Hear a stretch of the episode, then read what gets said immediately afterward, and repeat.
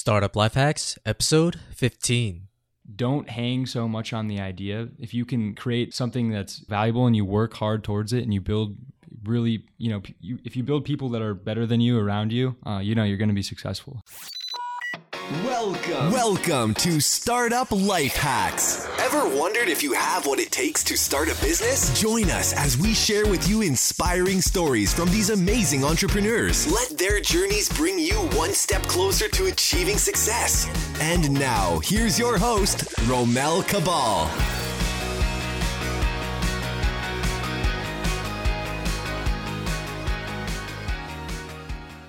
What is up, Hacker Nation? This is Romel Cabal, your favorite host, and I'm excited to introduce you to our next guest, Luke Sofinos. Luke is a student entrepreneur from San Diego State University. He has won numerous awards, such as winning first place in SDSU's Lean Model Competition and awarded the top student entrepreneur at San Diego State University during the spring of 2015. His software company, Coursekey, aims to improve the lack of interaction in classes and is currently being used by more than 5,000 students in Southern California. So without further ado, please welcome to the mic, Luke Sofinos. Yeah, absolutely. Well, thanks for having me, first of all. Um, you know, we got started about a year ago, year and a half ago, I should say, really ramped up about a year ago. Um, but like you mentioned, we're Coursekey. We're a student engagement platform. We work on all different types of devices. Uh, so whatever you bring to class, right, your smartphone, your tablet, your laptop, we incorporate with and, and make it easy to kind of connect and engage inside the classroom, but also outside of it. Um, some stuff going on with us is, you know, we've we recently launched about a month ago, like you said, about 5,000 students. We have 24 instructors, just over 65 courses using it. So, you know, we're pretty excited. We're expanding out now and to the other universities here in San Diego. We'll be at UCSD and USD pretty shortly here. So, you know, just trying to ramp things up and, and get going. Nice. Yeah. So here in Startup Life Hacks, we like to concentrate on the journey of the entrepreneur because not everyone's journey is the same. You know, we all have different backgrounds. So what was your upbringing like? What was your professional personal history that makes you perfect for what you're doing right now? Yeah, absolutely. So, you know, I come from a fortunate background, which is which is nice. Uh, you know, my dad's the CEO of a big media company. Um, you know, he sold revenue businesses ranging from 2 to 110 million. So, I was, you know, really exposed to this kind of, you know, corporate kind of structure early on, right? So my mom is successful in real estate. Uh, my brother's a lawyer. My uncle teaches at Harvard. So I, I kind of came from, you know, knowing what hard work is and, and how to make something of yourself and, and what that takes. Uh, the one thing that I didn't come from was uh, any sort of entrepreneurship, right? It was kind of hustle in the corporate world, work your way up. But the fascinating thing is, is that because of those opportunities, I was able to um, you know, really jump into the business world early. And I, I, my first internship, I think I was 16 years old. So I've had five internships now. You know, I'm, I'm only 21. I just turned 21. But I saw very early on that internships and being in this corporate kind of environment was not something that I wanted to do.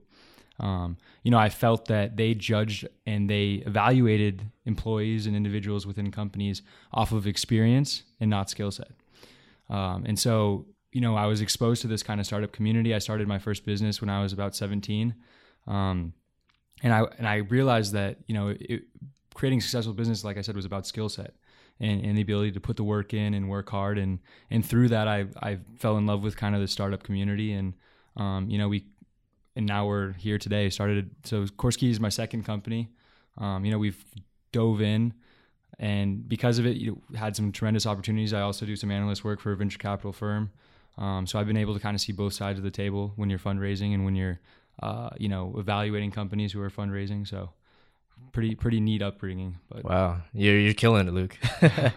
Did you have a mentor while growing up, like while you're starting these businesses, or? Uh, you know, I I wouldn't say I necessarily had a mentor. I just kind of watched both my parents work really hard. Um, you know, I, I saw my dad put in the hours. I saw my mom put in the hours, and so that's that's really what motivated me uh, I always had that kind of bug, that entrepreneurial itch that I'm sure you've heard about from everybody on the show, and and wanting to do something, feeling that you, you're capable of doing more than, you know, my first internship I think was running coffee and the nightmares you see in movies. So.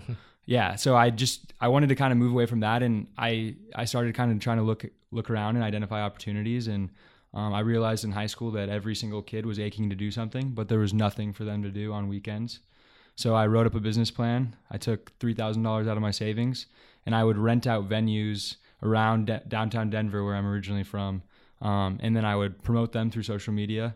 And you know, we got to the point where we had we were in three, or excuse me, we were in two different cities, Arizona and Calif- Arizona and Colorado, and we were promoting events. You know, making that you could. I realized I should back up real quick. I realized that in one summer I could make more in for doing one event for promoting one event, make a couple thousand dollars than I could working hourly eight bucks an hour. And you know, it was there was this itch and drive about going out and grinding and knocking on doors and selling tickets to fellow classmates versus kind of just being being there and you know doing what was acceptable and appropriate. So, What are your favorite favorite hobbies? favorite hobbies. Um, that's a good question. uh, I Besides business. yeah. So, um, no, I'm I, I I love playing basketball. I'm a big basketball player. Played played basketball in high school. Um, I'm working on finding new hobbies now because you know the my business life is is taking over that social perspective. But you know, I'm, I'm trying new things. So I'm trying, uh, you know, the the surfing and the kayaking and things like that. So I'm I'm working on it. But I'll I'll have a better answer for you probably in a month or so. But- Yeah, I mean, you live in San Diego. I mean, Yeah. it's not Denver anymore, so I know. you got to try surfing. yeah, I came out here for the the blonde girls and the surfing, but you know, it's it's I gotta I gotta get back into that mindset, I guess. But Yeah. so we're now going to concentrate on how this business got started, and maybe some of my listeners can use the same tactics when they want to start their own venture. Mm-hmm. So through Coursekey, like, what were the strategies that you used to fund your business? yeah, so you know, interestingly enough, we as a software we kind of have a little bit of an advantage just because it's very lean to start it, and through that we you know we went out and re- really recruited top tier talent at San Diego State, um, top tier engineering talent, right? Uh, so I was able to kind of lock a couple engineers and, and bought them in and brought them in, and they really kind of bought the bought into the vision, and they've been with us since. And that allowed us to kind of put out software at a very low cost. I think we spent twelve hundred dollars uh, to get to our alpha version last spring with about a thousand students. Oh, wow. Um, from that, after kind of proving what we had, we funded ourselves completely off business plan competitions, which is kind of interesting and odd. And most people probably don't take that route. But we made about $25,000 in three months. And that was able to kind of push us through uh, to, you know, our beta version, which is being used by, you know, the 5,000 you talked about earlier today. So. Did you have any founders when you're starting your company? Yeah, so um, you know, we we were kind of in an interesting situation. I started uh, a totally different concept with another individual, um, and you know that ended up not really working out. Uh, you know, he, there it, we just weren't on the same page. It just wasn't it wasn't a fit. So uh, why that process was kind of taking place, you know, we were in recruiting mode and we brought on some really talented kids that I would absolutely consider co-founders today, just because we would be nothing. You know, we wouldn't be where we are without them. So the talent that that came on with them, the engineers I spoke of, you know, some really talented sales guys and project managers really really helped us out. So. Now, describe a moment in your startup when you felt like giving up, and what made you decide to move forward, and uh, who what motivated you to move forward. Yeah. So, um, you know, early on, I think is the most challenging. I'm sure you've heard about that. So, we had a totally different concept and we stumbled upon someone that was doing the exact same thing. And, you know, early on, I, I, I really thought that, okay, if someone's doing it, then you're, you're out of luck, right? You're done. Uh, unf- you know, fortunately now I know that that's not the case, and there's many ways you can differentiate a product, even if it has a lot of similarities.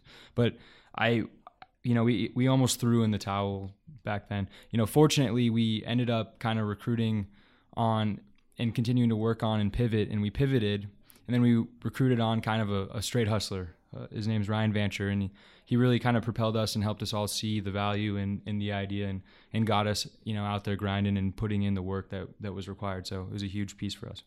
I mean, if you see other companies doing similar things, that's like a proof of concept. So it's more than you know an excuse to keep going forward, right? Mm-hmm. No, absolutely. Yeah. So, and and you know, by kind of understanding the market, we, you know, we were able to learn a lot more, and through that, we found holes in in ways that we could, you know, differentiate and and be better than what we had previously envisioned. So, What's the great success you've had as an entrepreneur?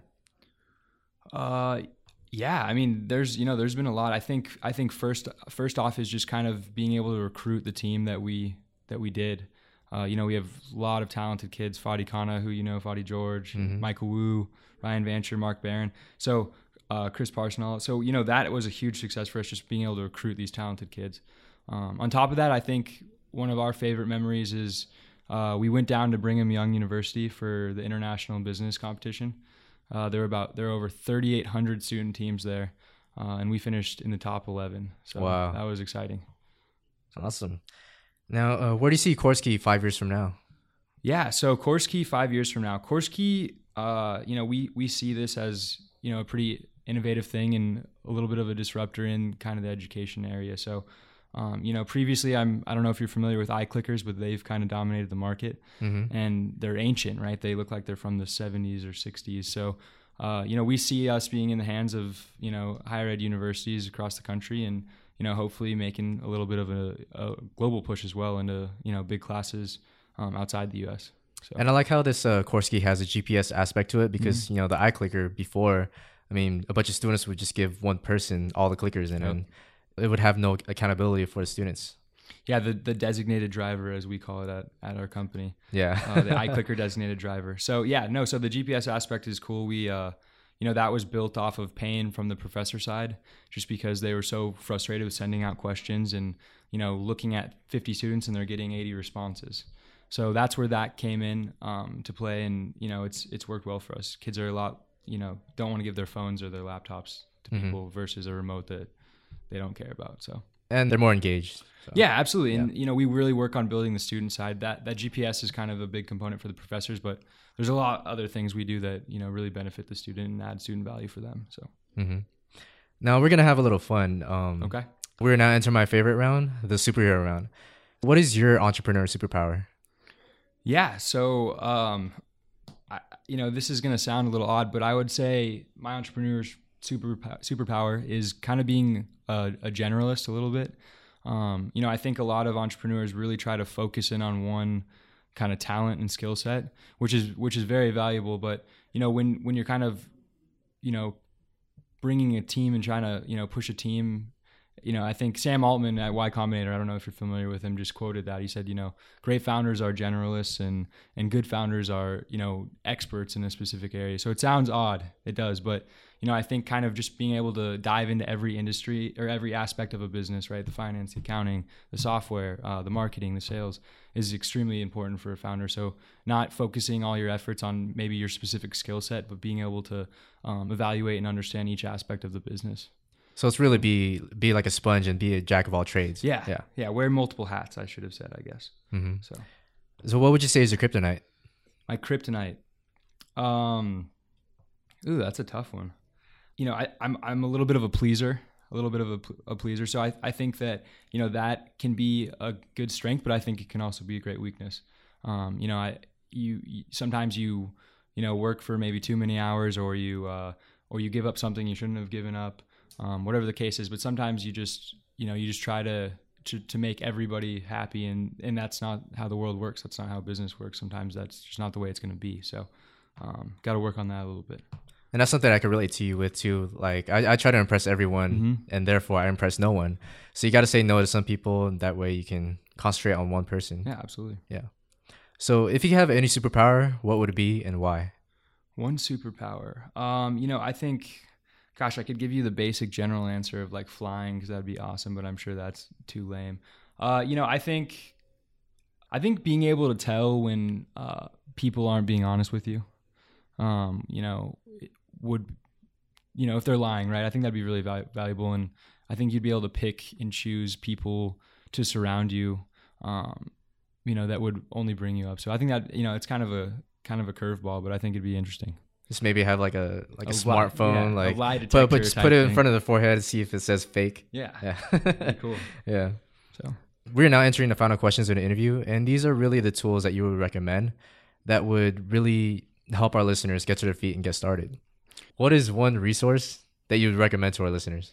Yeah, uh, I so the one app on my phone that I'm currently absolutely in love with is uh, Sunrise Calendars. So Sunrise basically integrates all your calendars, all your team's calendars, um, and puts it on one platform. Sends you push notification reminders. So if you're trying to keep your life organized, you know, especially when you have a lot of people that you're looking at, a lot of team members, um, you know, events for your personal life, for your business life, for whatever. Uh, that's that's one of my favorites. Free to use, super convenient, super helpful. Name one of your favorite books. One of my favorite books. I would have to go with uh, one of the books that changed my life is How to Win Friends and Influence People, Dale Carnegie. Um, Great book. Incredible. Yeah, it's that was that was probably the best the best one I've ever read. So, what would you dare to dream if you knew that you could not fail? Uh, so I I dare to dream even if I do know that I even though I can fail. So I, I just to play a little bit on that, but no, I want to be a I want to be a venture capitalist one day. So I'm gonna keep working until I get there. Um, you know, hopefully sell a couple businesses here. Great group of guys we built here at Course Um, keep going and uh, open up our own VC fund. So I mean, you're heading in the right direction. So yeah, we'll yeah. see. Got to keep working. Mm-hmm. For people who want to start up their own businesses, what are some of the advice that you would give to our listeners?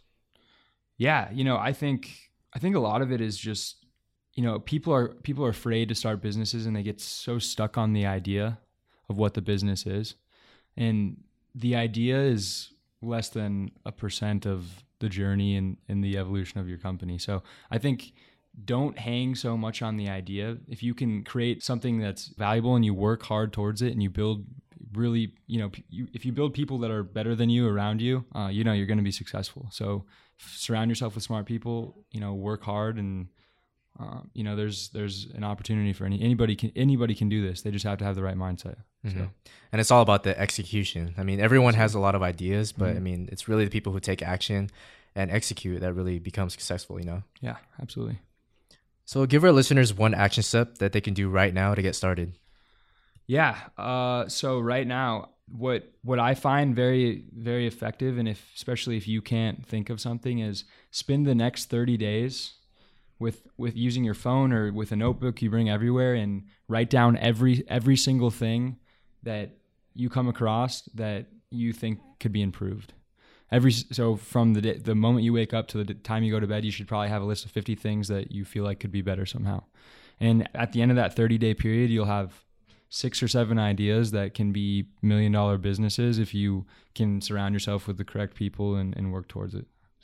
So. What is the best way that we could follow you in case we want to know more about Luke or Coursekey?